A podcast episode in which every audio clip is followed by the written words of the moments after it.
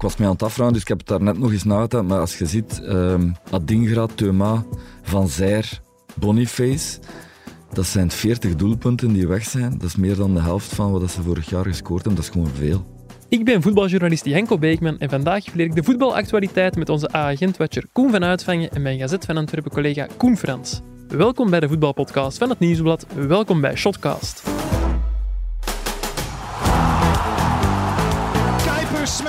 En mooi afgemaakt zeg. Daar is hij, daar is hij, daar is de goal. 3-0, Hans van Aken. Wat hij maakt zich vrij. Alderweireld trapt en scoort. Wat een goal, scoort. Dag Koen, dag Koen. Janko. Hallo. Ik, ik voel nu al dat het een heel verwarrende aflevering gaat worden. En je kunt mij ook aanspreken met Koen Frans, hè?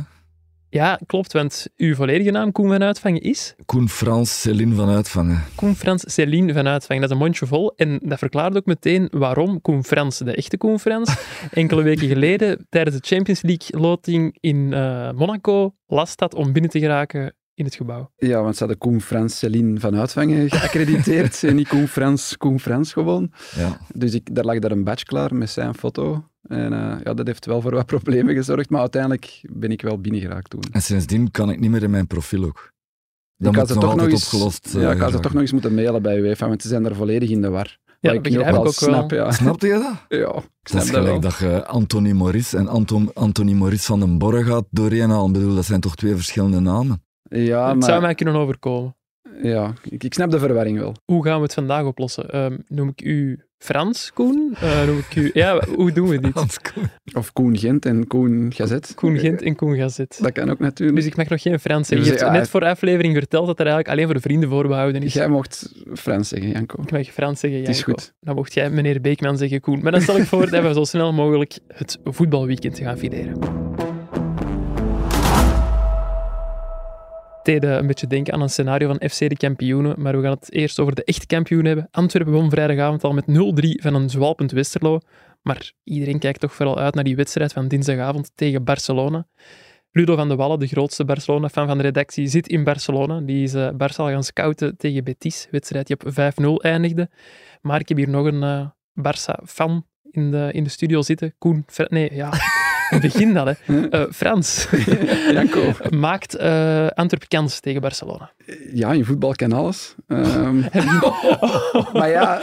Mijn cliché, ik kan je niet zeggen, zoomer ging af. Ik, ging, ik ga je niet zeggen, die krijgen standaard ook 5-0 om de oren. Maar ik moet wel zeggen dat Barça in vorm is. Mm -hmm. um, Antwerpen speelde ook een goede match, maar ja, het, gaat toch een verschil zijn, het Kuipje of uh, het Olympisch Stadion in Montjuïc. Ja, je zou zeggen, nee, maar ze maken geen kans. Nee? Um, maar ja, je weet nooit. Ik heb, ik heb de wedstrijden van Barcelona dit seizoen gezien. Ze hebben ene keer niet gescoord. Dat was op de eerste speeldag. Getafe. Gruwelijke manier van voetballen. De tegenstander enerveren, veel fouten maken. Aan de bal zelf niet te veel willen proberen te bereiken. Of met de bal niet te veel willen bereiken. En ja, die hebben er een 0-0 uitgesleurd. En een rode kaart aangesmeerd. Rafinha. Veel frustraties. Xavi was woest na die match. Zo kan het misschien, maar ik, ik kan me niet inbeelden dat Antwerpen op die manier gaat spelen. Maar ik denk wel dat ze die match ook hebben bekeken. Mm -hmm. En misschien daar wel een paar lessen hebben uitgetrokken van hoe kunnen we ze enerveren. Ja. Ik moet er wel ook nog bij zeggen, dat was voor Felix en Cancelo er waren, want die Mhm. zijn pas helemaal op het einde erbij gekomen. En die geven nog wel een extra kwaliteitsinjectie aan uh, Barcelona. Dus ja, het zal ongetwijfeld heel moeilijk worden voor Antwerpen. Uh, klinkt ook cliché, maar ik denk dat ze er vooral gaan, ja, van moeten genieten. En, en wie weet, hè, ja, zolang dat 0-0 staat en, en, en Barcelona geraakt geïrriteerd, of, of ja, het geduld bij Barcelona geraakt op, misschien kan het wel, maar ik denk dat ze bij Barça ook wel, na twee desastreuze campagnes, er heel hard op gericht zijn om goed te beginnen en eindelijk nog eens door die groepsfase te geraken. Dus. Mm -hmm. Jij wordt nogthans dit weekend wel onder de indruk van uh, de tandem Keita-Vermeeren bij Antwerpen, las ik op WhatsApp. Ja, ik, ik, uh, ik vind dat twee... Ik ben niet de enige, denk ik. Nee, dat zijn twee fantastische voetballers. Uh, zeker gezien hun leeftijd. Vermeeren vond ik op Westerlo ja, een van zijn beste matchen, denk ik, van het seizoen spelen. De rust aan de bal voor die jongen op 18 jaar. Ja, die draait zich uit penibele situaties alsof dat niks is. Hè. Uh, waar dat iemand anders een bal zou wegkeilen of, of, of balverlies zou leiden. Dat overkomt hij niet. Die, die draait weg, die speelt in en die doet eigenlijk niks verkeerd. En ik heb de indruk dat hem dit seizoen ook iets meer aanvallend zich mag uitleven, getuige daarvan die assist op het einde, Mhm. ehm, dat, dat, dat Keita dan wat meer blijft hangen. Maar ook Keita, ja, die zit er dan tussen bij die eerste goal. Eh, die leest het spel zo goed, is misschien iets nonchalanter dan, dan Vermeeren. Ehm, maar ja, dat zijn twee, dat zijn twee toppers. En ik, ik, ik kan me niet van de indruk ontdoen dat die, ja, dat die er ook wel... Ja, dat die gewoon een goede match gaan spelen op, op Barcelona. En dat, dat bij Barcelona beide namen toch wel met een kruisje of met een cirkeltje er rond bij die scouts, eh, ja, die, die gaan dat ook zien. Of die hebben dat al lang gezien waarschijnlijk, zeker bij Vermeeren. Ja, ik was vorig jaar al, denk ik, hè, dat hij eh, op het lijstje van Barça stond. Ja, dat las ik de laatste dagen ook in de Belgische kranten. En die moet ik contractueel gezien wel geloven. Ehm, dat uh, Vermeeren zeer hoog op het verlanglijstje van Barça staat. Ja, dat wel, ze positieve scoutingsrapporten hebben. dat ze hem als opvolger Ja, voor ja. Sergio Busquets zien. Zien jullie dat op termijn in Vermeeren effectief? In het Voor shirt van Sergio Barcelona? Busquets weet ik niet. Of in het shirt van Barcelona wel, want hij heeft wel wat weg van ja, de manier van spelen van Pedri, Gavi. Mhm. dat, dat snel wegdraaien. Altijd een goed oog en een voetballende oplossing kiezen. Een beetje wat Frenkie ook heeft, maar Frenkie is misschien nog met de bal aan de voet indrukwekkender. Ehm, ik schat die ook nog wel, zeker op dit moment, eh, hoger in dan Arthur Vermeeren. Maar ja, no- nog eens, hè, die is van 2005, die is 18 jaar. Ja, zo, zo lopen er niet veel rond, denk ik, in Europa op die leeftijd, met zoveel maturiteit. Dus dat is logisch dat, dat een ploeg als Barça die op zijn, eh, op zijn lijst heeft staan. Ja. Wie niet op het eh, lijstje van Barça zal terechtkomen, is Sam Vines, want die zal niet in actie komen in de groepsfase van de Champions League door een administratieve fout bij Antwerpen. Dus Björn Engels, al een jaar of vijf geblesseerd, nee, dat is overdreven, al Anderhalf, jaar ja. oud, die eh, is er wel bij op de lijst, Sam Vines niet. Om maar te zeggen dat de, ja, niet alleen eh, de UEFA fouten maakt, maar ook Antwerpen eh, een klein foutje heeft gemaakt. Is mij ook al wel eens eh, overkomen in voetbalmanager. Dat je, ja, je moet dan zo ineens tussen van alles en nog wat een lijst doorgeven en dan vergeet je daar een speler op te zetten. Maar ik, dat was natuurlijk op amateur. eh Ja. een voetbalspelletje tegenover de Champions League. eh. En dan moet je het ook aan je spelers gaan uitleggen, natuurlijk. Ja, dat, dat zal niet gemakkelijk zijn. Ik weet ook niet wie de fout gemaakt heeft. Is dat naar Dat is nooit gekomen? gespecifieerd. Nee. Nee. Een Nee, gezamenlijke fout dan. Dus het lijkt me slim om niemand bij naam te noemen op zo'n moment. Ja, Gent heeft dat ook al eens voor, voor gehad, hè, een aantal jaren geleden, dat ze dat Bolat nog een schorsing had lopen en dat hij niet ingeschreven was. Ja. En doordat hij niet ingeschreven was, was die schorsing nog niet Mhm. verlopen. En Ja. was hij dus nog extra wedstrijden. Dat is eh, helemaal, helemaal Ja, dat is nog niet zo lang dat was ook, eigenlijk. heel- geleden, dat ja. was ook echt een, een blunder. Waar dat ze ook geen naam hebben opgeplakt, maar eh, ja. Het kan iedereen overkomen. Voor wie het een eh, speciale match zal worden, dat is Mark van Bommel, ex-Barcelona, ook de Champions League gewonnen met Barcelona als speler. Ik ben iets te jong om, om Van Bommel heel actief te hebben zien voetballen. Wel nog 2K 2010. Eh Wauw. je- Hij heeft hem denk ik Koen Frans knikte naar Koen van Uitvangen. Eh, vertel mij eens, Van Bommel dat was toch geen typische Barcelona-voetballer, als ik me niet vergis? Nee. nee, dat was hij niet. Maar als, eh, maar als, je, als je nu zou beelden opzoeken van, eh, van Bommel in, eh, op YouTube, dan ga je compilaties krijgen van tackles, tackles en tackles, maar ook van geweldige afstandsschoten. Die Het was- twee. ja, die twee. En hij, hij kon het allebei heel goed. Hij kon echt had een geweldige trap. Maar het was ook een beetje een smeerlap gewoon in het middenveld. Hè. Een beetje on-Barcelona. Eh, als je het nu zou bekijken, eh, Mhm. toch een heel ander type dan Busquets bijvoorbeeld.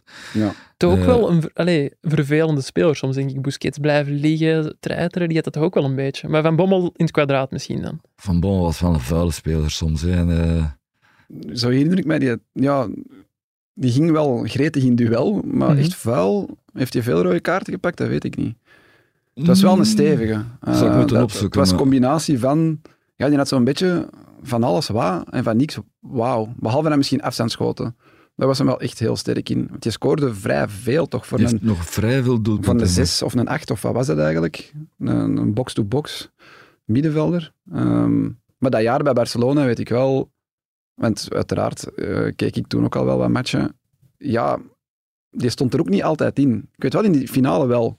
Ik ben het even gaan opzoeken. heeft in zijn carrière eh 13 rode kaarten gepakt. In 666 wedstrijden en Dus- 152 gele. Ja, vooral veel gele. Ja, Dat is dus niet weinig dat is toch natuurlijk, is Maar zijn positie vraagt daar ook om. Hè. Ja, dat is waar. En ook wel een speler die, je zei net smeerlapje, die, die zijn rechtstreekse tegenstander ook wel kon, kon irriteren, denk ik. Ja, die, dat was gewoon een winnaar. Hè. Die deed Ja. dat zoals dat... ik weet niet of dat hij dat echt zelf cultiveerde, zijn, zijn status van... eh, Tegenwoordig wel, want ik heb onlangs een podcast met hem gehoord, de Core Podcast in Nederland, en daar gaf hij er ook wel toe dat dat erbij hoort. En ook de scheidsrechter bespelen. Niet altijd door irritant te zijn, maar ook soms gewoon door heel veel te praten met die scheidsrechter. Ehm, onze chef voetbal, Ludo van de Wallen, liefhebber van het edele balspel, zegt hij altijd zelf, die houdt er niet echt van, van dat soort spelers. Koen, van uitvangen, jij wel? Ik vind dat wel cool dat ze spelers dat zelf cultiveren eigenlijk. eh. Ja. Ik heb ooit nog Arnar Vidarsson in zijn cerkelenperiode geïnterviewd. eh, in een periode waarin echt hij de meest gehate speler op de Belgische velden was. En met die insteek ging ik naar hem om hem te interviewen en die ging daar volledig in mee. Dus zei, ja, ja, dat is waar. Ik ben soms ook aangenaam, zegt mijn vrouw, maar eh, ja, ik vind dat dat moet kunnen. En ik vind dat, ik vind dat, wel, ik vind dat wel cool als spelers daar zelf vooruit komen. En ja, dat is een beetje eh, roeien met de riemen die je hebt. Hè. Ja. Ik bedoel, je moet gewoon doen wat dat je kunt doen. En als je niet zo goed kunt voetballen, is misschien het woord niet, maar eh, er zijn toch wel nog andere manieren om spelers uit hun concentratie te halen. En zo. Ja, want dat kon ook wel goed voetballen, hè, Van Bommel. Ja, ja, ja. ja, ja. Vidarsson niet, of? Eh, ja, Vidarsson ook, jawel, maar ander niveau. Allee, Hij heeft, heeft niet Champions League en WK-finales gespeeld. Maar Van Bommel had, ja, ik zeg het, zo'n beetje van alles. Hè. Net dat venijn en dat irritant gedoe wel, eh, maar ook gewoon ja, een, een goede voetballer. Ik, ik herinner me vooral met bij PSV. Ze zijn zo eens ene keer heel ver geraakt in de Champions League. Ik denk zelfs bijna finale. En dan was hij echt de man daar. Die, deed- dat was een beetje de... Nu ga ik misschien een heel slecht, maar zo de Steven Gerrard precies. Die was Ja, toen ja, Liverpool. waar. Dat was Van Bommel toen met PSV. Die, ja, die, die trok die ploeg, die sleurde die ploeg ja, naar een hoger niveau. Hij was toen ook niet echt de pure zes, denk ik, die Nee, het al later hoger, bij die hogere ploegen Ja. wel was. Ja. Mhm. Ja, of het eh, ook met Antwerp gaat lukken om eh, te stunten in de Champions League, dat zullen we dinsdagavond zien. Wij gaan na de wedstrijd ook een eh, Shotcast Late Night opnemen, Koen, Frans.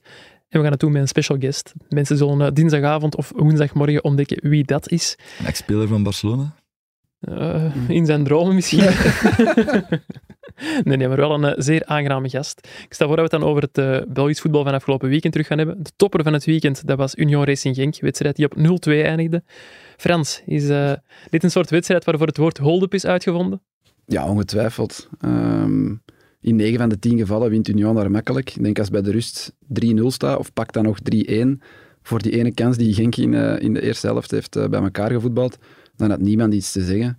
Ik vond Union bij momenten indrukwekkend. Charles van Houten zei bij de rust ook, dit was onze beste helft van het seizoen. Maar ja, je staat 0-1 achter en je hebt letterlijk één kans weggegeven. Ene keer in de rug. Eh Painsil was het zeker. Ehm, ja. En uiteindelijk, ja, de tweede helft was minder. Union nog wel duidelijk beter. Veel hoekschoppen, niet meer echt veel open of grote Nee, nee. kansen. En eenmaal op het einde maakt Genk nog, nog 0-2. Maar effectief, ja, hold-up. eh, Genk verdiende niet van daar te winnen, maar, en daar volgde ik eh, Wouter Franke dan wel in, ja, Genk heeft al ook vaak zo'n matchen gehad, hè, dat ze Mhm. zelf beter waren. Niet in het minst in die eh, Europese kwalificatiematchen, dat ze zichzelf niet belonen. Het is de kritiek zelf- die Gent, Genk vaak kreeg ook, hè, van ja, ze kunnen het maar op één manier, het moet altijd met goed voetbal. Ja, ze hebben nu bewezen dat het ook anders kan. ja, ze, ja, en ik denk op cirkelen hebben ze ze ook, ook gewonnen, hè, ook met 0-1, denk ik. Dat zou kunnen kloppen. Ja, een paar weken terug. Dus ze kunnen het effectief ook wel op een andere manier. Ehm, maar ja, ik weet niet of je dan als trainer blij bent. Wouter Franke zijn, ik bedoel, je zei een helft echt weggespeeld en eigenlijk over een hele match gezien ook best wel weggespeeld. Je wint wel met 0-2 bij een rechtstreekse concurrent voor, voor play-off 1. Ja, het zal toch met dubbele gevoelens zijn, denk ik. En Ja. ik hoorde achteraf, Blessing, die was eigenlijk helemaal niet teleurgesteld. Nee, begrijp ik ook wel. Toch een, eh, een hoopgevende wedstrijd, een paar hoopgevende eh, prestaties van spelers ook. Komen vanuit van je, Ze hebben wel een probleem met het hand. Van scorend vermogen is wel een beetje het het punt. eh. Het is minder dan de voorbije jaren. ja, Dat ze zijn ook gewoon veel kwijt. Eh, als je kijkt, eh, ik was mij aan het afvragen, dus ik heb het daar net nog eens nagedacht, maar als je ziet, ehm Adingra, Thuma, Van Zijr, Boniface, dat zijn 40 doelpunten die weg zijn. Dat is meer dan de helft van wat ze vorig jaar gescoord hebben. Dat is gewoon veel. dat is heel veel. Ja. Maar ja, het is ook afwachten met die, die nieuwe jongens die zijn gekomen, of die niet gaan beginnen scoren. Want die Amaura Ik bijvoorbeeld, vond die kleine spits wel... die wel kleine goed. spits noemen we Ja. vanaf nu. Ja, ik vond hij wel goed invallen. Ja. Die heeft wel iets. Maar nog geen eh doelpunten op de Ja, bijna een wereldgoal. Ja, bijna een Die een bal op wereldgoal. de paal. Dus eh, ja, die bracht wel iets, moet ik zeggen. Dat kan wel eh, een potentiële ja, nieuwe leider van die voorhoede zijn, denk ik. Want Eckert, ja, heeft al wel wat golen gemaakt, veel penalties, Penalties ook bij. Hè? Ja, maar ja, dat is toch net een niveau minder dan wat ze bij Union gewend waren van de voorbije jaren. Nielsen is duidelijk ja, een pinchhitter die je inbrengt dat je een goal nodig hebt voor, voor voorzitten op de Type zwier. Darko Lemaic. Ja, ja, zoiets, ja.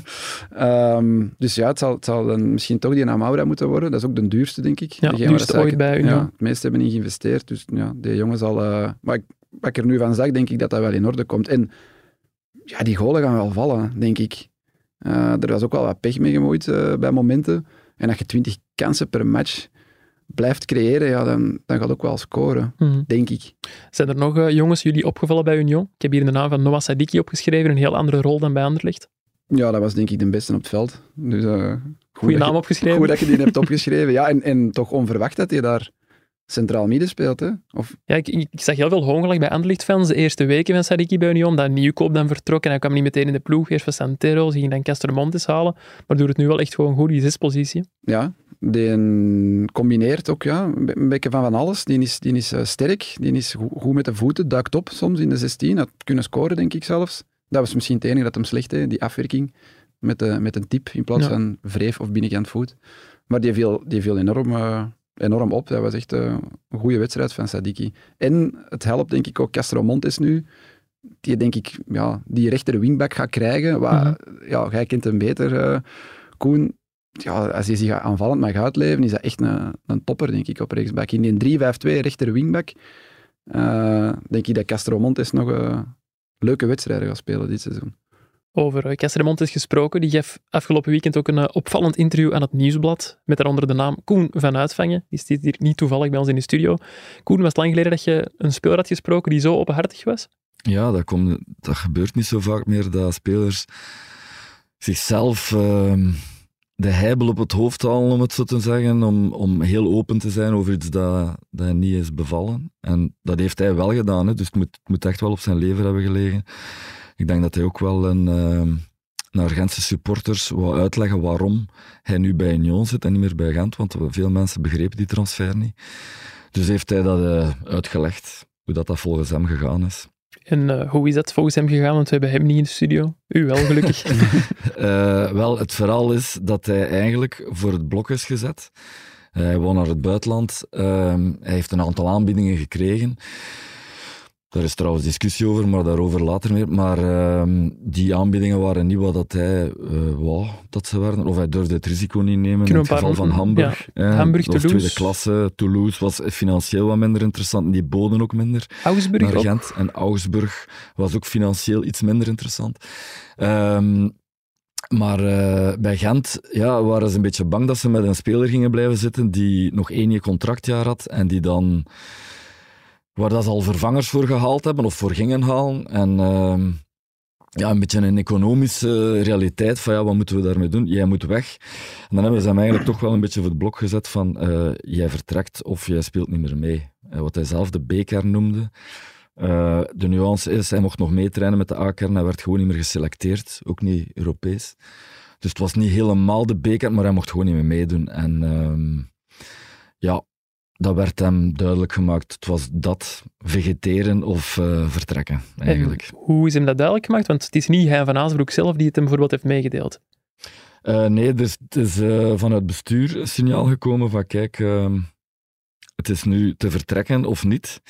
Hij heeft dan telefoon gekregen ook van jij doet nu morgen niet mee, jij speelt een beloftewedstrijd. Ik denk dat hij die uiteindelijk niet gespeeld heeft. Um, maar um, ja, hij is op een dag op het, op het bureau van uh, Michel Louis Bode geweest. En uh, daar heeft hij die boodschap gekregen. Zijn eigen makelaar was daar toen niet bij. En dat was een grote verrassing. Maar omdat dat toen niet direct in de praktijk is omgezet, um, dacht hij dat het wel zou meevallen. Maar dan mm -hmm. een week later uh, kreeg hij dan toch dat telefoontje waar, waarover ik het had. En dan uh, was het over en out eigenlijk. Um, en toen begreep hij dat hij moest vertrekken. En toen was de keuze dus, ga ik naar het buitenland? Die buitenlandse opties waren, waren er niet, waren niet goed genoeg. Uh, of ga ik naar Union, wat op dat moment plots een optie was geworden. Of Club Brugge. Was er toch ook nog? Wel, ja, daar is dus een beetje discussie over, want bij Gent zijn ze niet zo tevreden natuurlijk met het interview. Eh, om het Ook eh, daarover later meer.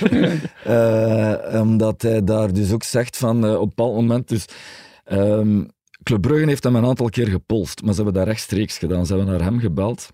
Persoonlijk naar Castermont is Ja, echt. Ja. Ja, eh, en eh, volgens Castromontes heeft zijn makelaar dan aan Louagie gevraagd of dat, dat een optie zou kunnen zijn. En nog volgens Castromontes was dat een optie. Louagie zegt nee, die interesse, wij hebben daar nooit iets van gehoord. Nu, ik weet wel dat inderdaad rechtstreeks is gebeurd. Eh, bij mij weten zelfs een, drie keer of zo. En dat hij telkens heeft gezegd, nee, een transfer van Gent naar Club Brugge, dat, dat sluit ik uit. Dat gaat niet goed vallen bij supporters. Dat, dat doe ik niet. Ik ben loyaal aan deze club. Eh, en volgens Gent is er gewoon nooit interesse geweest. Dus dat is zo'n beetje een discussiepunt waar... eh, maar goed, Club Brugge was er inderdaad blijkbaar. Genk ook nog op het einde. Toen dat die Preciado hebben eh, gekocht, hebben die blijkbaar ook wel nog eens gepolst. Maar toen lag er eigenlijk al bijna een getekend akkoord met Union op tafel. Dus was dat ook te laat. Ehm, ja, waar waren we? Union, ehm, ook betrokken bij die deal, was Moji Bayat, niet de makelaar van Castromontes zelf. Ehm, hoe komt dat eigenlijk? Is dat gebruikelijk? Het is een, beetje een raar verhaal met Moji Bayat, want de versies verschillen. Hè? Want ik, ik had eerder in de week een, een interview met Michel Louage en die zei toen van Castor Montes is zelf naar Bayat gestapt omdat hij geen oplossing vond. Eh, Castro Montes zegt dat dat niet waar is. Ehm, volgens wat ik hoor is het eerste instantie ook wel echt niet hij zelf die bij Moji Bayat is komen aankloppen. Die is ertussen geduwd, die heeft een deal gevonden. Union zegt, het is ook Gent die hem daartussen heeft gezet. Maar Union werkt ook met Moji Bayat, dus... Eigenlijk heeft niemand Moji Bayat gevraagd, Nee. maar hij was er wel. Hij was er wel, plots was hij daar. Een beetje het verhaal van Moji Bayat. ja. Ja. Zo is hem, hè, Moji. Ehm, en die heeft een deal eigenlijk kunnen doordrukken. Hè. Dat is een beetje zijn rol altijd. Ehm, maar dat hij daar dan tussen zit, het is toch bedenkelijk ehm, dat daar plots een makelaar in een, in een, bureau, in een bureau zit. Of dat dat dan de, eerste ontmoeting was, of de tweede ontmoeting, of wanneer in die onderhandelingen dat, dat gebeurde. Maar dat je als speler dat een beetje opgedrongen krijgt, maar ook daar eh, eh, verdedigt Gent zich van ja, hij had twee makelaars, ze waren niet capabel om hem een deal te vinden, dus Moji is een dealmaker, Dus Het is gelukt. met drie in de kamer. Louagie, Castromontes en Moji. volgens wat ik gehoord heb. Ja, en Castromontes bevestigde dat. Ja. Ah, ja. En Maar Castromontes had dan geen keuze niet meer, dan ging het Union worden. Of... ja, dat was een beetje, dat is ook, ja, van, het was Union of B-kern, want er was geen andere Ja. optie. Maar dat doen ze daar bij Gent toch regelmatig met spelers die nog maar één jaar contract hebben, hè, niet? Eh, wel, Was dat niet met de Jageren ook? Wel, daar verwees zij naar. Eh, de jager heeft iets gelijkaardigs meegemaakt. Ja. Eh, bij Gent ze- zeggen ze dan van ja, maar ja, de jager was zelf niet meer eh, gemotiveerd op dat moment. Eh, Nana Hazare is ook op een rare manier moeten gaan. Of, ja, het, het gaat altijd over die spelers wegen op een budget en de cijfers moeten kloppen.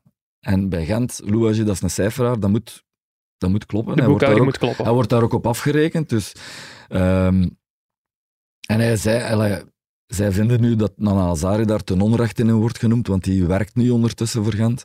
Maar er is wel een periode geweest, na het afscheid, dat hij, de, dat hij gehuldigd kon worden en om, in het stadion en dat hij weigerde te komen, omdat hij eigenlijk nog altijd niet Ja. Dat verteerd had op dat moment. Ondertussen is dat vergeten, maar dat is daar al gebeurd, ja. Het gaat eigenlijk over een, een 3 miljoen die moest kloppen. 2 miljoen transfersom plus salaris en allerlei kosten die ze wilden besparen.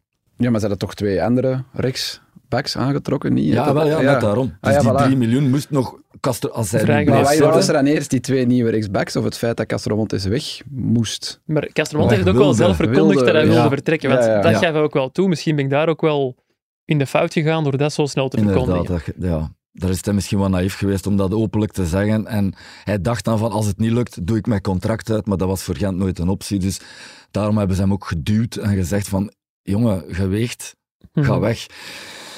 Ik denk dat je wel begrip voor, die, voor dat standpunt kunt opbrengen. Alleen het probleem is de manier waarop, denk ik, is niet zo mooi. Allee, ik is een wat- speler die ja. vier jaar voor een club alles doet, die heel loyaal is. Ik denk dat er wel andere manieren zijn om die eh, naar de uitgang te begeleiden dan met dreigementen. Ik ben wel blij dat er is een speler dat zo openlijk uit de doeken doet. Want er zouden er toch niet veel dat doen. Die zouden gewoon zwijgen en, Inderdaad. en ja. doorgaan en een nieuwe club, een nieuwe start. en hij wel- vertelt gewoon wat er allemaal is gebeurd. Ik vond dat wel, ik vond dat wel straf. Er is zeker dat hem ook wel op de lever ligt, inderdaad. En het was ook vooral Michel Louwagie dat hij iets verweet. Las ik ja, tussen de lijnen. natuurlijk. Ik heb daar deze zomer al eens een stuk over gemaakt, over het good cop, bad cop principe bij Gent. Ja, Louwagie is altijd de man in de vuurlinie die dat moet doen. Ja. Terwijl dat natuurlijk een bestuur is dat dat in samenspraak eh, beslist. Maar hij is wel de man die de boodschap overbrengt op zijn manier. En dat kan vrij hard zijn. Dat weet iedereen die al eens eh, met hem heeft te maken gehad. Ook journalisten. Eh, Ja. Nee, nee, maar Jij dus. nee, nee, maar ja, dat is, dat is gewoon een feit. Dus de manier, ik, allee, ik, ik denk dat je wel de manier waarop had anders gekund. En dat is eigenlijk ook een, een beetje wat, dat, wat dat Castromontes zei, van ja, in die end waren we allemaal tevreden, maar had het zo gemoeten. Dat Ja. was eigenlijk zijn conclusie en dat was wel juist. Nog over Bayat. Eh, hoe groot blijft hij zijn rol binnen Gent? Want ik herinner mij vorig jaar een interview van, van Hein van Azenbroek. Ik denk na een match tegen Genk. Dat hij zei, ja, Genk kan teren op de jeugd. Wij zijn afhankelijk van makelaars. Dat hem zo wat het beleid van de club hekelde, zeg maar. En dan nu voor dit soort ja, deals komt toch nog altijd die Bayat daartussen. Is dat dan toch nog altijd degene die ja, bijna mee in de bestuurskamer zit? Nee, als zijn, invloed, huismakelaar? zijn invloed was vroeger heel groot, Ja, eh, nu niet meer. Maar hij is er wel nog, ja. En kan nog wel trouwens, die... Ja. Ik denk niet dat hij toen echt expliciet naar Bayat verwees. Zijn eigen zijn makelaar. eigen Nee, nee, nee, uiteraard niet, maar... Maar nee, hij heeft, hij heeft dit jaar wel de transfer van eh, Noah Fadiga is via Bayat gegaan, maar Bayat wordt vooral gebruikt voor ehm, Spelers weg te krijgen. weg te krijgen, hè. Ja, daar is hij heel goed Maar ik begreep ook wel uit dat interview dat zowel Union, Gent als Castromontes blij waren dat Bayat het weer had gefixt. Dat hem dat wel nog... Dat is de meesterfixer gewoon Ja, nog altijd. Ik, ik, ik dacht eh, dat ehm Castromontes aanvankelijk wilde hij niet naar Union. Hè. Hij, heeft, hij is uiteindelijk wel bijgedraaid, wellicht ook omdat hij zich... Hij voelde zich in Gent al niet meer gewenst. Hij lag niet in de bovenste schuif van de trainer. Ja, het bestuur moest hem dan ook al niet meer, dus hij had waarschijnlijk ook niet veel keuze. Maar, hij heeft dan, maar Union heeft ook wel een inspanning geleverd. Ik denk dat, eh, dat ze tot drie keer toe eh, het bod hebben verbeterd. Dus ik denk dat hij er een heel goede deal heeft uitgehaald. Wat dat uiteindelijk Alleen maar winnaars in het verhaal. Prachtig ja, verhaal. prachtig verhaal, een sprookje. Je zei net al, eh, Michel Louwagie is niet altijd de makkelijkste. Ik kan me voorstellen dat jij na het interview ook wel wat de boze telefoontjes of berichten hebt gekregen. Nee, we hebben, eh, we hebben voordat we publiceerden wel, omdat we deontologisch wel verplicht waren, als iemand ja, er zo slecht uitkomt, moet je die de kans geven om een recht van antwoord eh, te hebben. En dat heb- dus voor publicatie, een aantal uren ervoor zelfs, hebben we dat dus ook aangeboden. En Gent heeft daar ook een vrij volwassen reactie op gegeven. En ik heb dan wel nog een telefoon gekregen eh, om eh, te zeggen van ja, maar ja, dit en dat. Allee, een aantal argumenten die ik er al heb opgesomd. Ja, waar dat ze niet meer gelukkig zijn natuurlijk. Hè. Maar ja, dat is soms een beetje een woord tegen woordspel. Mhm. Eh, en ik kan dan ook alleen maar vaststellen dat ik eerder in de week die vraag al stel over die transfer, dat daar dan wordt gezegd Castro Montes is naar Bayat gestapt. Ja, dat bleek dan eigenlijk niet waar te zijn. Castro Montes zal later dan wel misschien naar Bayat hebben gezegd van ja, doe toch maar Union. Maar in eerste instantie niet. Dus ja, het is een verhaal van veel waarheden. En eh, ja. Veel vlees aan. Je had eh, Michel Louwagie ook al gesproken voor het interview met Alicia Castromontes Klopt, eh, voor de krant. Had hij nog interessant, interessante dingen te vertellen? ja, het ging vooral dan over Het huis A-agent. Het huis A-agent, Uitzien. ja, inderdaad. Ik was het al vergeten over waar dat ze in de opbouw waren, zeker. Help mij eens. De eh, want funderingen liggen er. de Eh, funderingen zijn goed, ja. Het dak... Het is geïsoleerd ook eh, ja, ondertussen? Ja, ze zijn bezig met de afwerking nu, ja. ja, die loopt een beetje spaak momenteel, de afwerking. Oh, bedoemd.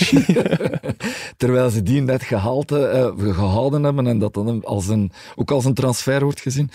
Maar ze zitten wel smal, hè. Dat, dat blijft... ik hoorde Van Aasbroek gisteren nog voor de microfoon van de, van de MEMT zeggen dat ze waarschijnlijk de kleinste kern van eerste klas hebben. Ik heb het nog niet nagegaan, maar het zal niet veel schelen als je 17 veldspelers hebt die je echt inzetbaar noemt. Tijd voor een factcheck. Ja, Ja. tijd voor een factcheck, maar eh, ja, er is nog wel... eh, ze hebben een risico genomen, eh, maar ze hebben wel een kern. Als iedereen fit is. Als iedereen fit is, wat, nu ze ook hebben een druk programma. Hè. ja, wat er nu van de bank komt op Leuven, dat is toch... hè, Ik denk dat Tissoudali, Gerkes, Fofana of zo, ja, dat, dat is toch gewoon een goede bank. Het is wel een kwalitatieve bank. mannen 16, 17, 18 zijn misschien minder. Ja, omdat je al, al met ja, twee afwezigen zit nu van die 17. En Hong is weg en, en Ja, voilà. is weer eens eh, geblesseerd voor zes weken. Dus, eh, dus je zit nog aan 15. Er mag niet te veel gebeuren. Nee, er mag echt niet Nee. veel gebeuren. En je kunt eigenlijk nauwelijks roteren ook. Hè. Van voor met die Soudali, Orban, Kuipers, kunnen Het we middenveld, is een, middenveld, Ja, middenveld is een beetje... Maar vooral achteraan hebben ze eigenlijk geen opties. Nee. een paar En jonge dat is een- gasten en nog, toch? pro- Ja. Ja, maar die zijn niet klaar. En voor, tegen wie moeten ze nu weer in de... Zorya Luhansk.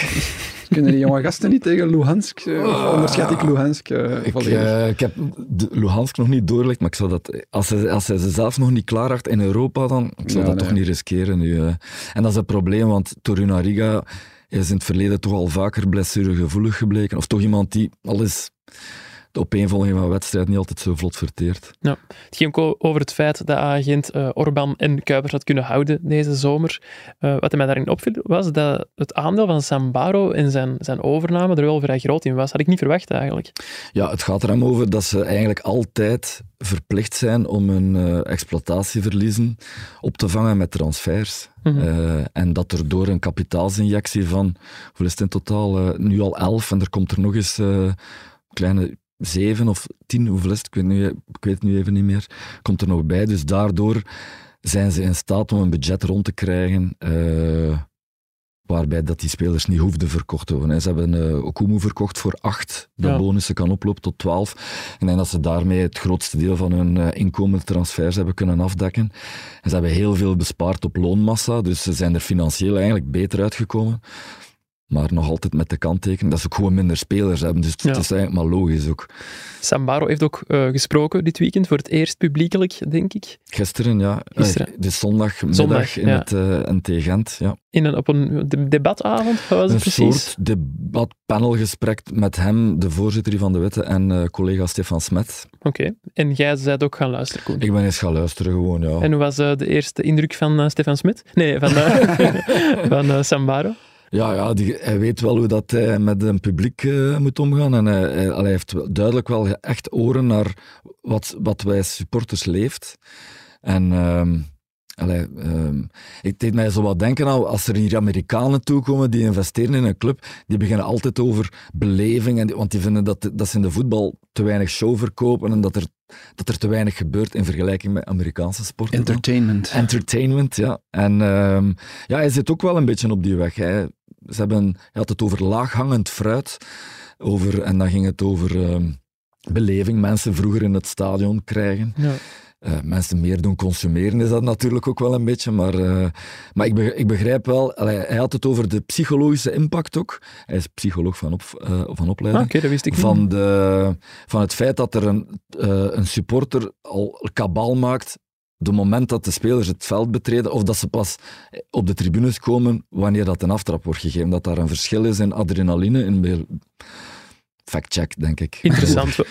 Ja. We trouwens ook wel moeten zeggen over Agent, ondanks het vertrek van eh Castromontes, eh, het heeft hen nog geen parten gespeeld, want ze staan nog altijd eerste, ondanks een gelijkspel tegen OHL. Ludo, onze chef voetbal, die wilde Agent nog niet bombarderen tot titelfavoriet nummer 1, maar ik las in uw analyse, Koen, wel, de kern maakt één zaak duidelijk, dit hoort het culminatieseizoen te worden van Hein 2. ja het is eh, omdat, dat heb ik twee weken geleden Ja. geschreven. Toen, eh, Ik ga eh, diep graven. Hè. Ja.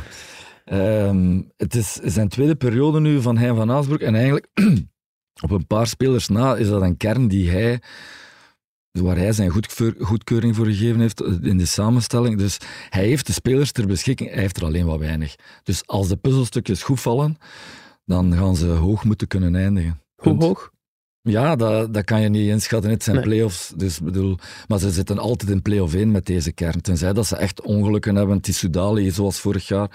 Als er zoiets gebeurt, dan eh, zie ik ze er buiten vallen. Maar anders kan dat niet. Dus intrinsiek zijn zij top 4, denk ik, op dit moment of zo. eh. Ze hadden ook altijd moeten winnen nu, hè, op, eh, op Ja. Leuven. Het was 1-1, maar Ja. Allee, ze hebben vier keer gescoord. Drie afgekeurde goals. Wel allemaal terecht, denk ik. Allemaal terecht. Ja. Ja. ehm, maar ze waren veel beter, hè. Maar ze hebben, ze hebben, ze hebben- er is geen enkele ploeg, denk ik, die zo'n spitsentrio kan brengen. Maar, eh, als je ziet naar scorend vermogen. En ik vind hun verdediging ook echt heel sterk. Ze hebben ook daar weer geen wisselmogelijkheden, maar... ehm, Ja, en hun twee centrale middenvelders zijn ook niet slecht. Hè. Nee, nee, die doen het heel eigenlijk- goed. En hun De keepers ook. basisploeg is... nee, Ja. de keeper vind ik, vind ik een vraagteken. Ik vond Ik vind Nardi een heel goede lijnkeeper, maar hij heeft wel altijd al in zijn carrière minder momenten gehad. Ik, het is geen Buté, het is niet van het niveau Buté of Mignolet.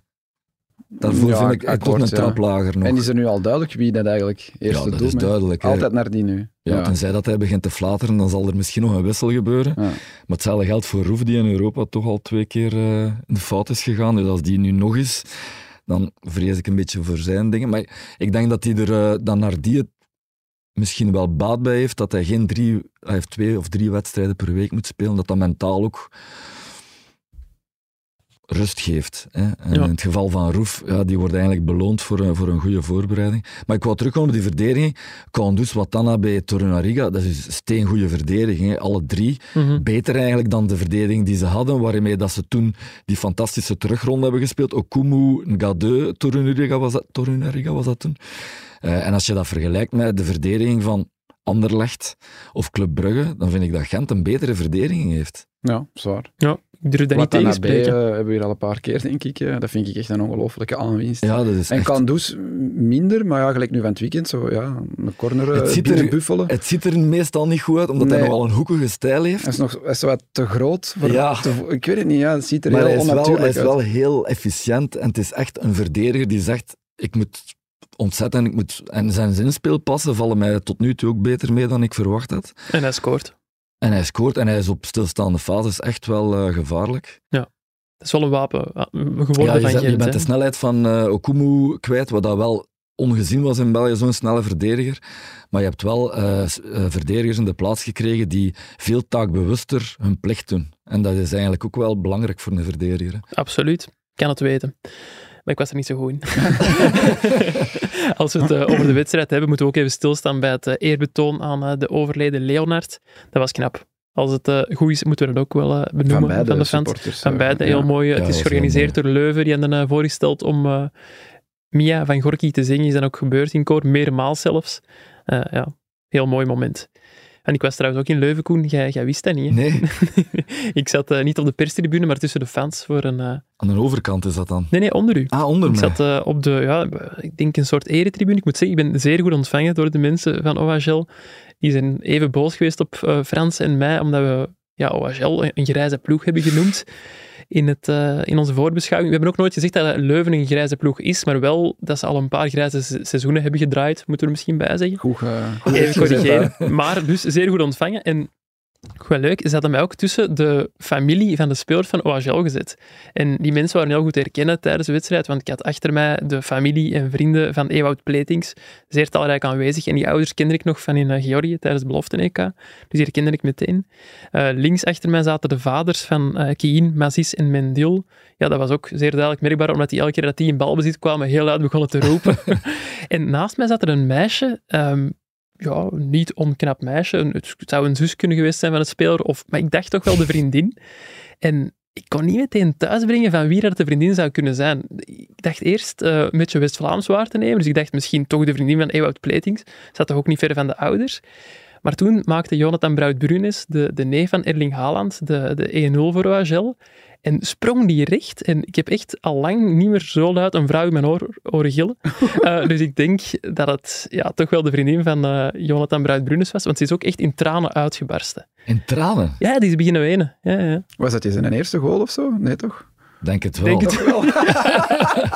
Een heel lange tijd misschien. Of het, eh, of het moet zijn als ze dat elke week gaat doen, vanaf nu zo Ja. in tranen uitbarsten. Misschien Ofwel was het het de zus die, die hard mee heeft. Maar ik denk dat het eh, zijn vriendin Misschien was. gewoon het emotionele type dat altijd huilt als hij scoort. Ja. misschien maar hij scoort misschien niet zoveel. Het is een spits. Ik, zou- ik zou mogen hopen dat hij wel veel scoort. Nou, maakt nog geen verpletterende indruk, moet ik toegeven. Ook dat zullen we eh factchecken. Ik vond trouwens wel jammer dat de ouders van Sagrado niet in mijn buurt zaten. Had ik de Sagrado Familia nog eens gezien. oh, sorry, dat moest ik maken. Oh boy. Oh. We hebben het eh, net uitgebreid gehad over het eh, interview van Alessio Castromontes, maar dat is niet het eh, enige opvallende interview dat dit weekend te lezen stond in het nieuwsblad.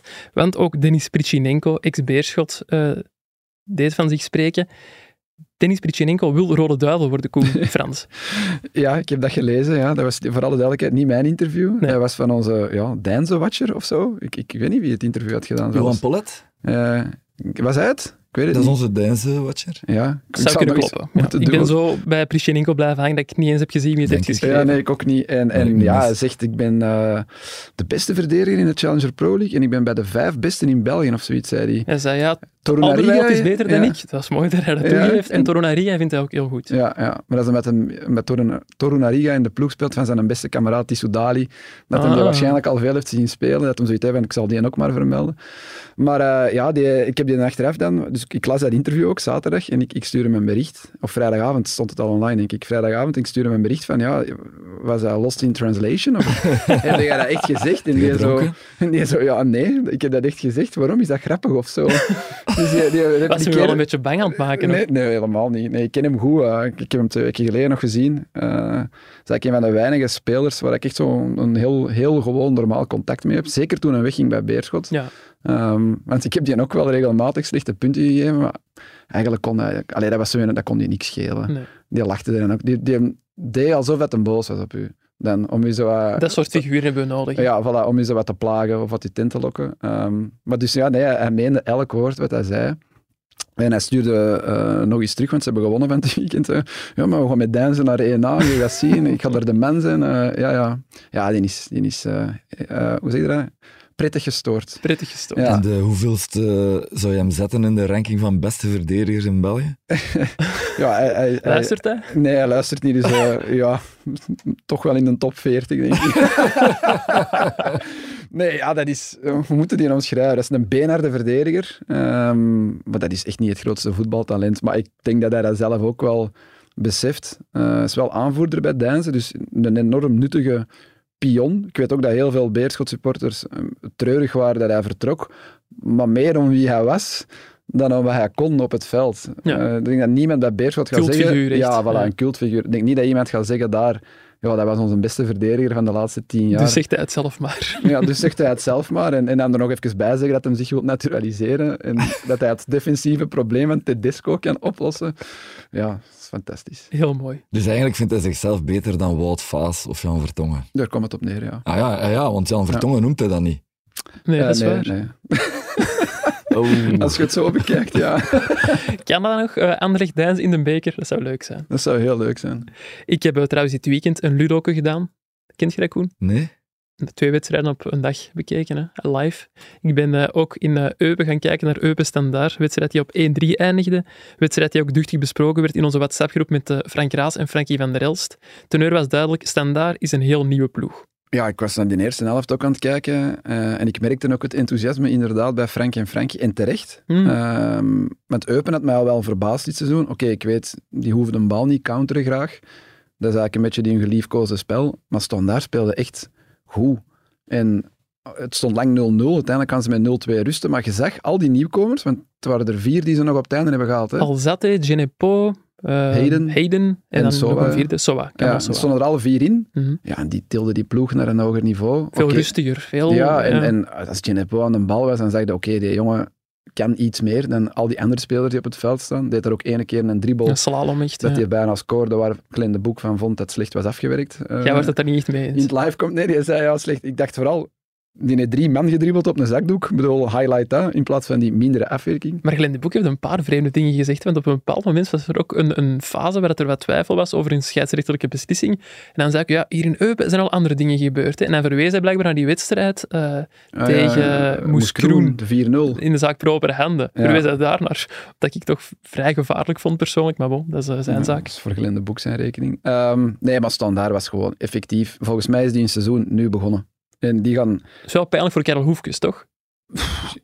Ja, pijnlijk en, en, en niet pijnlijk. Hè, want, ja, maar je komt toch... Allez, je weet dat je met veel te zwakke kern aan het seizoen begint en je komt op die manier toch al in een negatieve spiraal terecht. Ja, hij heeft dat overleefd. Uh, dat misschien had het bestuur of de clubleiding dat ook nodig om in te zien, deze kern is te zwak, te Mhm. mm. jong, te onervaren. En hebben ze daar een paar ervaren gasten terug bijgezet. Hè. Die al zat, die zat er al, was een goeie. Genepo komt terug. Um, die Hayden is, heeft veel ervaring. Soa heeft, heeft nog in de Champions League, denk ik, voor, uh, voor Club Brugge gescoord. Met Karel Hoefkes. Als ik ja, die scoorde alleen in de Champions League. Ja, dus ja, dat zijn gasten die, ja, die zo'n zo'n ploeg naar een hoger niveau tillen. En nu, ik denk dat we hier een paar weken geleden zei, ja, het kan toch niet dat Standaard gaat degraderen of dat die in die degradatieplayoff gaan zitten. Maar nu, ja, die gaan daar volgens mij vrij snel uit die gevarenzone Ja. wegraken.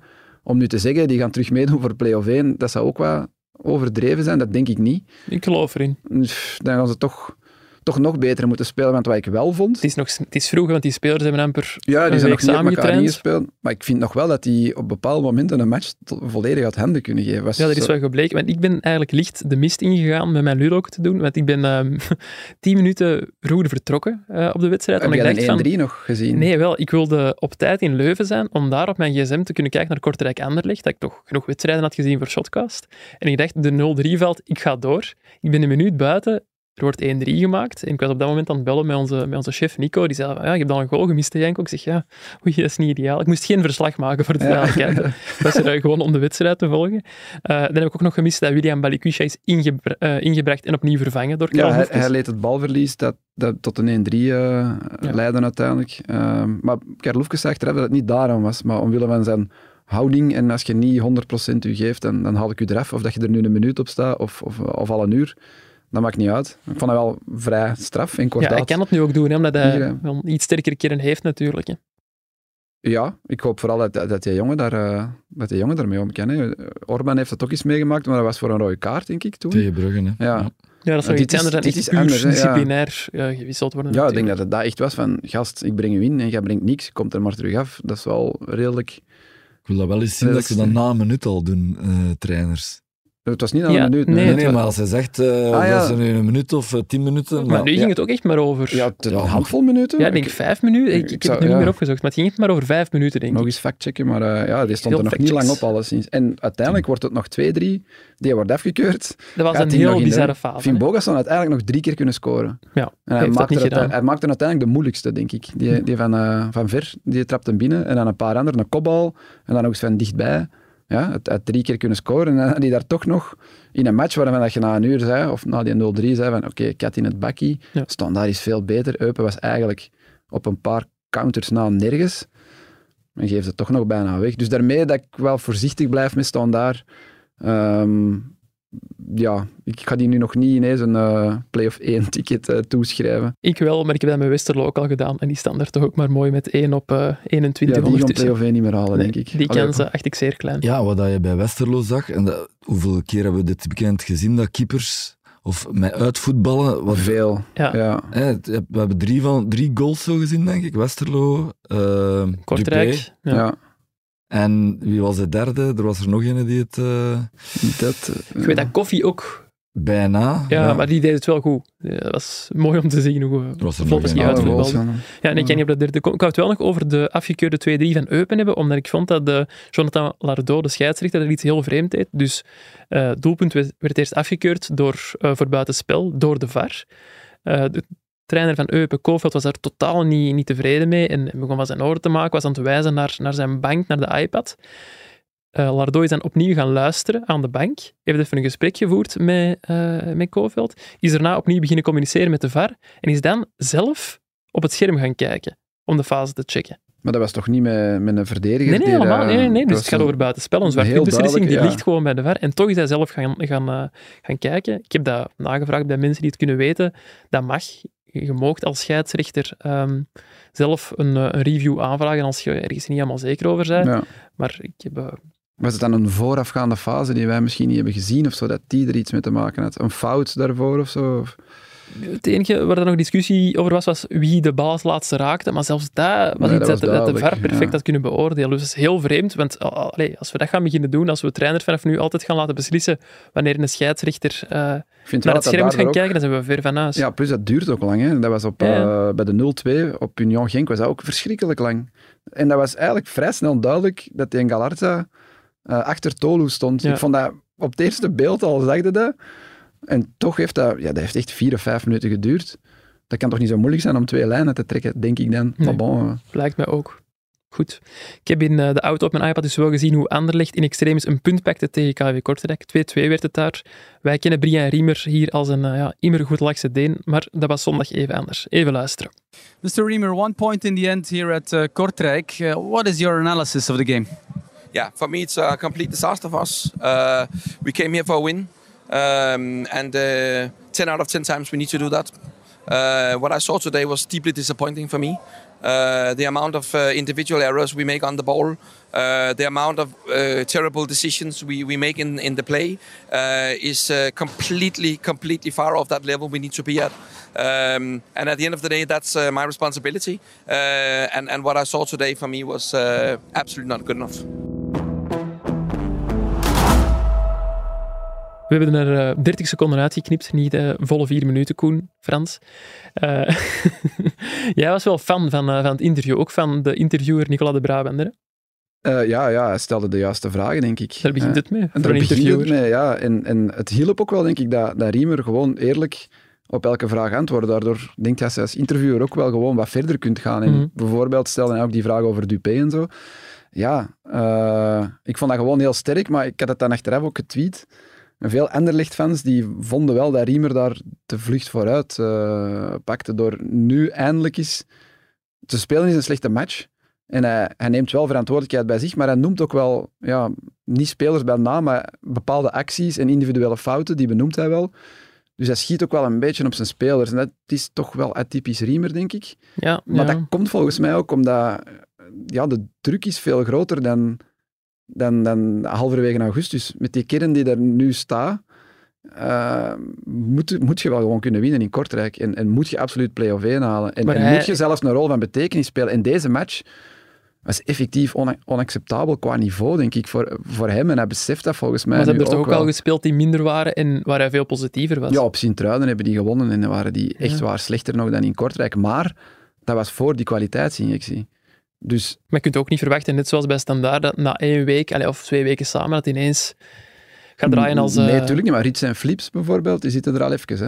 Ja, Eh, die hebben is- samen al de titel Flits die opgeleverd. hebben na één match was dat al de Flits en nu is dat al ja, minder Flits. Flitsen zijn kort meestal. Ja. Flitsen zijn kortstondig, inderdaad. Maar ja, je denkt toch nu, als je die, als je die ploeg ziet, als je die basisploeg kunt samenstellen, ik denk dat je zelfs bijna voor elke positie nu een waardige dubbelganger hebt, alleen een, een waardige vervanger. Dan moet je toch meer kunnen brengen dan wat je, dan wat je op Kortrijk hebt gebracht. Maar hij kan toch moeilijk zeggen dat Sardella of De Bast of Dupé niet in de fout gaan. Dat is, dat is het licht van de zon ontkennen. Hè. Dus daar, daar kan hij niet anders dan dat Maar ik kan doen. gewoon zeggen, ik ga niemand, of ik ga niemand Ja. aan een individuele fout heeft begaan met de vinger wijzen. Ik, we heb hebben toch- collectief gefaald. Allee, hoe vaak zegt een trainer niet dat? We hebben collectief... we Ik heb toch liever een trainer die het wel benoemt dan. Ja. Ja, ik, ik, dat, wel, dat, dat vond ik ook goed Ja. aan Riemer. Dus daarmee dat ik dat ook zei, van, zowel van de, de, de interviewer, hè, van, van Nicola de Brabander, als de interviewee, eh, de Riemer, de trainer, vond ik dat eigenlijk ja, sterk en, en, en eerlijk en open. Eh, de juiste vragen en de juiste antwoorden, denk ik. Maar Anderlecht-fans zien er dan weer een ander, een ander verhaal in. Of, of misschien een soort van... eh, ja, die, dat Riemer al verder denkt of zo, of zijn eigen hachje redt door zo te antwoorden en niet alt- zoals altijd heel positief te zijn of, of iedereen uit de wind te zetten. Ik weet het niet, ja, het zal moeten blijken. Hm. Een van de mannen die in de fout ging was inderdaad Maxime Dupé. Meermaals zelfs. Eenmaal kostte het een doelpunt. Is die zijn plaats nu al kwijt? Koen? Ik kijk in het midden. En nee, want eh, Casper Schmeichel is geblesseerd. Ja. Dus- Maar het is minder ernstig dan gedacht, blijkbaar. Kan spelen tegen club, las ik vandaag in de krant. Dus En dan moet je al een, ja, moet je al een heel belangrijke beslissing nemen. Hè. Als je nu die Dupé op de bank zet, ja, dan zet je die kwijt, denk ik. Want ik denk dat je die ook hebt beloofd dat je heel het jaar eerste keeper ging zijn. Hè. Dat, allee, anders komt je denk ik niet. terwijl hij daar wel een fantastische redding deed, op die kopbal van eh Avenatti was het Ja. zeker? Ja, en op, op dit eh, tegendoelpunt nu na, ik denk dat we dat hier de vorige keer hebben gezegd, we hadden die nog op geen foutje kunnen betrappen. Die Dupé en had eigenlijk nog niks, of bijna niks verkeerd gedaan. Ook nog niet superveel punten gepakt voor zijn ploeg, maar ja, gewoon een heel solide keeper. En nu brengt hij het toch wel in de war, denk ik, door die Schmeichel te halen, Dus- wat echt overbodig Ja, dat wilde ik vragen. Van, ehm, Dus jij denkt dat dat spook Schmeichel, Casper de Ghost daar in de tribune, dat dat op- hem weegt? maar wel, dat vroeg ik me voetballers zijn ook mensen. Hè? Ja, voetballers zijn mensen. De gast beseft toch... Oké, ik was hier onbetwist nummer één. Ik ben eigenlijk vrij goed bezig. Ik, ik kom hier goed binnen in die club. En op transfer deadline day, of de dag daarvoor, komt er nog eh, ja, een, Deense, een Deense international met ik weet niet hoeveel ervaring, waarvan je eigenlijk weet, mijn status is minder groot dan die van hem. Mhm. Dus ik ben misschien wel, waarschijnlijk wel, mijn plek kwijt. Dat, moet, dat kan toch niet anders dan dat dat... Dat is maar een mens, hè, die Dupé. Die mag nog zo sterk zijn in zijn hoofd als wat. En daarom kan hij niet uitvoetballen dan. Ik denk dat dat ergens mee kan spelen, ja. pas op, die had je later ook kunnen doen als, als, als er geen nieuwe doelman was, was bijgekomen. Maar ik denk dat je daar een probleem hebt gecreëerd dat totaal overbodig was, want je had toch geen extra doelman nodig. Jij gelooft er niet echt in, Koen? Dat dat mentaal niet, ja. weegt? Ik bedoel, ehm, je bent keeper bij Anderlecht, dan is er druk, hè. Of dat dat dan druk is van supporters, druk van een club of druk van een keeper Een die achterin concurrent, zit. ja. Dat is wat Ja. Riemer ook zei. Hè. Je moet, elke positie moet dubbel bezet zijn. Je hebt overal altijd een concurrent bij een club als Maar elk Anderlecht. mens is ook Maar anders. voor ja. een keeper vind ik dat toch nog anders. Er zijn toch wel keepers die graag gewoon zeker zijn van hun plek. En, Ik presteer ook beter als ik vertrouwen krijg. Stel nu dat je een, een verslag moet schrijven, wat dan naar ons te trekken, en er zit achter u iemand heel aan het mee te kijken op uw scherm, en je weet, als ik één DT-fout... nee, DT-fouten maken we uiteraard nooit. niet, hè. Maar stel dat we één schrijffoutje maken, ja, dan volgende week een nieuwe agent-watcher. Dat, je gaat toch iets verkrampter schrijven? Dat is een heel rare vergelijking, besef ik nu plots. Oh, dat is toch totaal. Dat is helemaal hetzelfde. Is- nee, ik vind dat van een keeper vind ik dat. Van een spits snap ik dat. Eh, oh, allee, eigenlijk voor alle posities bijna. Maar van een keeper vind ik dat echt heel vreemd. Vooral omdat je er al een nieuwe had gehaald. Je hebt er al wel wat keepersproblemen gehad. Ehm, ja, ik denk dat dat belangrijk is dat je keeper gewoon weet: ik ben nummer één. Ze hebben ook al een vierde keeper aangetrokken, want Zeno de Bast liet ook zien dat hij een eh, bal kan redden. Ik vond het wel ehm, straf gedaan, want ik heb eigenlijk geen enkele herhaling gezien waar voor mij duidelijk was dat hij de bal met de hand raakte. Ik moet zeggen, als Avenatti daar niet direct die beweging doet van handspel, ik had dat niet, niet, niet gezien, ik had dat niet door. En hij ik had vind iets harder straf- moeten protesteren, eigenlijk, de Bast. Dat ging maar vrij hij vlotjes van het veld. dat hij wel heel schuldbewust lag. Hij lag er in dat net Ja. en dat kroop eruit en hij wist, ja, ik heb die hier met... Ja, je weet gewoon dat je Ja, rood hij, krijgt. hè. hij wist het wel, ja. Hij wist het wel, ja. En ik vond het eh, goed gezien van de scheids, want enfin, die stond er ook wel dichterop dan ik voor mijn tv vanuit dat camerastandpunt. Maar er kwamen nog veel herhalingen effectief en zelfs daar vond ik dat niet super duidelijk. Dus hij had het heel goed gedaan, maar in een tijd van VAR, en ja, VAR was zelfs niet nodig, want de scheids had het ook gezien, Mhm. blijft het wel effectief een domme reflex. Dat is ook wat Riemer zei, een domme reflex. Maar ja, nu heb je waarschijnlijk een tegengoal en je bent met een man minder. Kun je dat niet beter gewoon die een tegengoal pakken? Wie was er straffer? Diego Maradona of Zeno de Bast? Zeno de Bas toch? Qua, qua het, het eh, Het maskeren. Ja, niet ja. qua voetbal. nee, nee, nee, ja, maar je doelt op dat doelpunt Ja, van je Maradona bedoelt met als de hand. handbalspeler. Ja. toch? Ja, maar dat doelpunt van Maradona met de hand, dat konden zelfs op die beelden van toen duidelijk zien dat dat met de hand was. Dit kon je niet goed zien, maar ik vond dingen het strafste, maar dat is ook de enige die er succesvol mee is geweest in een verdedigende actie, Luis Suarez. Ja. Eh, kwartfinale WK. Maar dat was denk niet straf, hè. dat was toch super duidelijk. Ja, oké, maar hij redt zijn... Ja, anders ja, was het oké. goal, staan ze twee en achter, liggen ze eruit. Qua moment en qua dramatiek Ja, ja, was dat eh, strafst. Die mist dan, Gian denk ik dat het was. Mhm. Het worden penalties en ze gaan door. Ja, briljant gedaan. Dat heeft de Bas nu niet. En dat jij een paar weken niet meer in Ghana moet komen. Ah, ah, ja, die luisteren ook niet mee. Nee, dat, Maar eh, ja, Dennis Avenatti- Odoi misschien. Avenatti scoort, dus ja, dan is dat... Ja. En vooral ook, ja, het was nog een half uur te gaan of zo. Dus ja, je zet je ploeg wel in het zak. Maar ik denk niet dat de Bas daar allemaal bij nagedacht heeft. Nee, ik denk dat Ik het denk dat iets te dat- snel ging. Ja, tuurlijk. Je doet dat gewoon en je weet direct... Oh shit, dit was niet slim, maar ja, het is gebeurd. Ja. Het is niet zo. Een eh, weekje extra vrij. Nu de transfermarkt gesloten is, beginnen wij trouwens in onze Fantasy Pro League mini-competitie ook echt te tellen. Koen Frans schudt al van nee. Thomas Paquet die mag zich de eerste echte leider noemen in onze mini-competitie. Koen, hoeveel eh, punten heb jij gescoord? Ja, niet veel. Mijn aanvoerder was Torgan Hazard. Oei. Ja, Die heeft nul- niet veel punten opgeleverd. Nul punten maal twee is nul punten. En verder ook niet, eh, niet al te veel punten. Nee. Ik had wel een heel goede bank. Maar daar 30 heb dacht ik, hè? je- Ja, ongeveer evenveel op mijn bank, denk ik. maar daar heb je dus niks aan. Hè. Nee, inderdaad. Ik heb er eh, ook maar denk, 52 gescoord. Ik sta ermee buiten de top 150. Het seizoen is nog lang, hè. Voilà. De prijzen worden pas aan de meet uitgedeeld. Voilà. Koen van Uitvangen, heb jij al een ploeg? Ja, ik heb die al voor de eerste speeldag samengestaan en sindsdien niet meer naar gekeken. Ja, dat gaat geen Dat gaan, we, dat gaan we straks nog eens doen. Nee, Ja. nee, ik, ik weet dat die Soudali in het middenveld staat, maar ja, die zit op de bank. Ehm, Casper Nielsen doet nooit mee. Oeh. Ik denk dat Is dat geen Kuipers ploeg ook van- had. Ik denk Is dat een ploeg van vorig seizoen nog? Koen? Ja, maar dat was voor dat.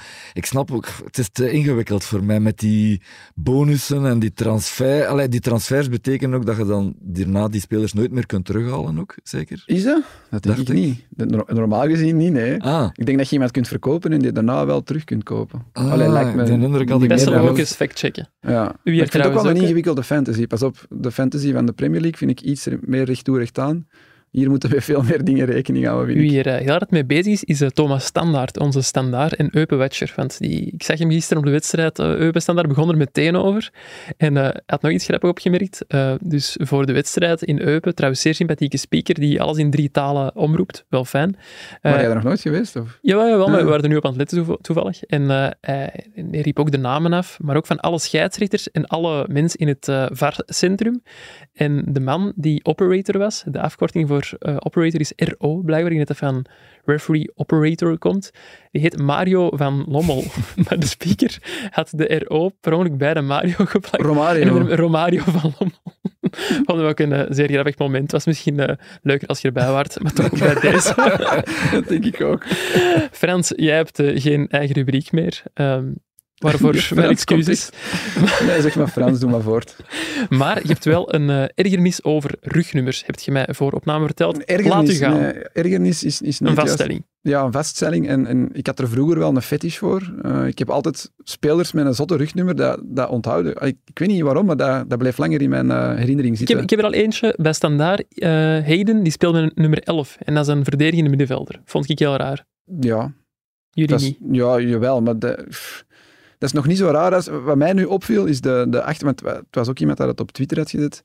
De achterlijn van Club Brugge. Dat is nummer 55, 44, 58, 64 en dan in doel 22. Dat is voor vijf spelers samen opgeteld 241. Dat vind ik hoog. Dat is en veel. Er zitten ook spelers bij, gelijk een Brandon Mechelen. Ik snap dat wel, die is ooit begonnen waarschijnlijk met rugnummer 44. Maar die had al lang nu een rug nummer 4 kunnen pakken. Hè. Uh, er waren er maar twee in, die el in dat elftal die een, een nummer hadden van de eerste elf. Ja. Weet je wie? Ik weet het. Ja? Wie? Ja, Skof en Vetlezen. Ja, 7 en 10. Al de rest heeft een hogere nummer. Dat is En- veel. Dan Maar- is dat misschien van een oude stempel, maar af en toe moet er toch ook gewoon een 6 en een, een 4 en een 3 tussen zitten. 99, dat, dat, dat kan ik ondertussen aan. Hè. Uw rugnummer was 8, hè? Mijn rugnummer was 8. Maar bij ons was dat ook, denk ik, hadden volgens mij maar tot 17. Oh, Dus je kon, niet, je kon geen 99 of zo. eh, dat, dat, dat gebeurde ook niet in ons verbond. hè. Dat die van die zotte rugnummer, dat, dat was je, je kitmanager op kosten jagen, dat, dat ging Dat is niet. zo branding eigenlijk. Hè? Hoe dat dat? ze zorgen dat je een rugnummer hebt die zo speciaal is dat die vereenzelvigd wordt met u, een soort, als een soort merk. Ja, Dat is toch het enige. pff, ja. En bijgeloof. Maar Nee? ik denk veel bijgeloof ook. als, als basisspeler hebben we toch gewoon liefst een van 1 tot 11, niet? Allee, ik bedoel, als je een 10 kunt krijgen, gelijk nu vet lezen bij Club Brugge, een 10 is toch gewoon... Alleen dan zijn je gewoon de beste van de ploeg, je een 10 krijgt, punt. Met wat speelt Messi, met wat speelt Ronaldinho? Een 10. Maar wat speelt Lukaku nu met een 10? Dat is toch ook raar? Bij de Rode Duivels. Ja. nee. ja sinds Maar dat is voor zijn mama mama ook, hè? Omdat hij de tiende verjaart. Dacht Kijk, ik. ah, voilà, kijk, hier, voilà. Eh, even opzoeken voor de zekerheid, of de Adolfine zeker eh, de tiende verjaart. Maar Koen, je had ook, allez, dus Koen van Uitvangen, je had ook nog iets over rugnummers opgezocht. Maar ik, ik wou nog zeggen, want Ah, er zijn er sorry, nog hè, in Ja. België met zo'n hoog. 99, dat is ja, Tolu en Thiago, en dat hebben we altijd wel. Maar je hebt ook nog de Bast, 56, Sardella, 54, Maurice, 49, Cuesta, 46. Dat zijn er gewoon, ik weet niet hoeveel nu, met hele hoge rugnummers. Ik heb een paar jaar terug eens opgevraagd of dat er eens een wedstrijd was waarin dat er eh, geen enkele nummer tussen 1 en 11 op het veld stond. En Bij eh, Opta of zo, of, of waar heb je dat gevraagd? bij eh, Grace Note, Ah, ja, waar Grace mee Note. werken. Hè. Ja. En er waren al een aantal wedstrijden er slechts twee spelers van de 22 een nummer hadden tussen 1 en 11. En dat, waren dan, dat bleek dan toen de Anderlecht met eigenlijk 11 spelers speelde. Ik denk seizoen 1920. Dat ze toen... allee, 2019, hè, Ja. 2020. niet, niet. Ja, ja. Toen was dat volgens mij gewoon 1 tot 11. En dat mocht ook iets niet ouder. wisselen. Dat mocht niet wisselen, dat was gewoon 1 tot 11. Dus toen al, toen al was dat... eh, en, ja, ik ben erop aan het wachten tot als het is gebeurd. Ik heb er ooit eens een stuk over gemaakt, over keepers. Want daar stoort het mij eigenlijk ook. Dat keepers een nummer 1 niet meer voldoende vinden. En een aantal jaar geleden had ik eens de, de, de optelsom gemaakt. En toen waren er maar vijf van de 16 die nog met nummer Oh, 1 oké. speelden. En iedereen had wel weer een reden waarom, waarom ze niet met eh, nummer 1 speelden. Maar dat bleek dan eigenlijk niet zo ongebruikelijk. Want met welk rugnummer werd Argent de keeper van Argentinië in 78 wereldkampioen? Eén. Nul. Nee, nee, één. Nee, dat klopt. Ja, nee, sorry. dat is nog het domste antwoord ooit. sorry, zeg maar. Nummer 5. Oh. En dat was toen omdat een bondscoach eh, gekozen had voor alfabetisch de nummers toe te kennen. En dat was dan weer afgekeken van vier jaar eerder, Oranje in 74, ook alfabetisch. ongeveer. Want Dus daar kon de spits met nummer 1 spelen en zo. de spits toen, in 74, was Ruud Geels, die bij Club Brugge nog in de spits heeft gestaan. Die had nummer 1. En die, ik heb die toen gebeld ook daarover en die zei, ja, dat was lekker licht, nummer 1, maar ik heb dat shirt daarna verbrand, want eh, ik mocht zo weinig meespelen, dat ik daar Ja. nog altijd gefrustreerd over ben. eh. ja, zo eh, had iedereen zijn... en bijvoorbeeld Frederik Herpel, die heeft altijd met nummer 13 gespeeld, niet? 23 Ah, 23. als Ja. ode aan Michael Jordan. Oké. Maar ze hebben hem toch nooit Airpool genoemd. dat vind ik eh, een Dat, zeer- dat, dat vindt de Janko goed. Dat vind ik Janko goed, hè? En Ludo ook, denk ik, als hem luistert. Hij zal wel luisteren in Ja. Barcelona. Ik stel voor dat we eh, met deze mooie woordspeling uitgaan en overgaan naar onze afsluiter. Koen, Koen, Koen. Wat eh, staat er voor jullie nog op de planning deze week? Koen, begin Eh, maar. ja, morgen Barça, Barça, Barça Antwerpen. Dat is morgen al, dat is dinsdagavond al. Onze Champions League Late Night. Te beluisteren na de wedstrijd al. Nog een beetje reclame maken. Nog iets voor de rest, iets bijzonder? Eh, ik kan niet direct iets eh, voor de geest halen. Nee. Woensdag heb ik een vrije dag, ga ik naar Plankendaal. Maar eh, Is het geen school? het is een pedagogische Ah, studie. pedagogische studie. Ja, dan, zitten, ja, dan moeten we een vakantiedag pakken, hè. dat gaat niet anders. Ja. Nee, dat, dat is het voorlopig. En dan volgend weekend denk ik, eh, ja, misschien moeten we eens kijken welke matchen we gaan eh, verdelen. Want het, is, het zijn wel een paar mooie Ik matchen ga volgend naar eh Cercle Brugge. het is ook eh, Anderlecht Club Brugge, hè. Ja, dan mocht jij er naartoe gaan. Ah ja, oké. Oké, dat is dan bij deze verdeeld. Koen, eruit. Wat gaat, eh, gaat jij nog doen deze week? Ik heb nog wat interviews uit te tikken en af te nemen.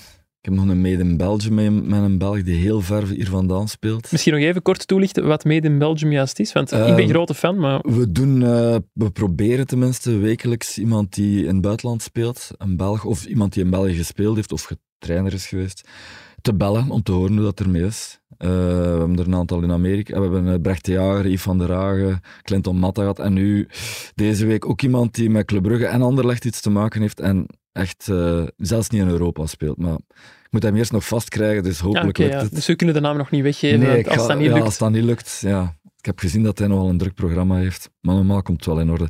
En ik ehm, eh, ga met Gent mee naar Polen om tegen het Oekraïnse Zorya Luhansk te spelen. Leuk. Donderdag, verplaatsing. Yes. Zijn dat Oké. leuke verplaatsingen, Conference League? Ik vind dat wel. Je komt op plekken waar je nooit komt. Ja, en waarschijnlijk. in stadions die wel qua exotiek hoog scoren. eh, ja, ik vind dat wel plezant. Oké, iets om naar uit te kijken. Goed. Absoluut. Ik wou nog zeggen, ik moet nog een interview uitstikken met Sam Kerkhoffs. Dat is waarschijnlijk de meest geïnterviewde man Van de laatste van de weken. laatste weken. Maar ook wij, bij Gazet van Antwerpen. Hij stond nog maar net eh, in de krant. Hè? Ja, met Rick Verrijen, denk ik. Hè. Eh, Die moeten niet hebben, die is te bekend. Die heeft niks mee Antwerpen. Nee, nee, eh, dus dat komt er ook nog aan. dat moet ik nog uitschrijven. Goed, merci Koen, merci Koen. En bedankt aan Elisabeth voor de montage en aan de mensen bedankt om te luisteren en tot dinsdag al.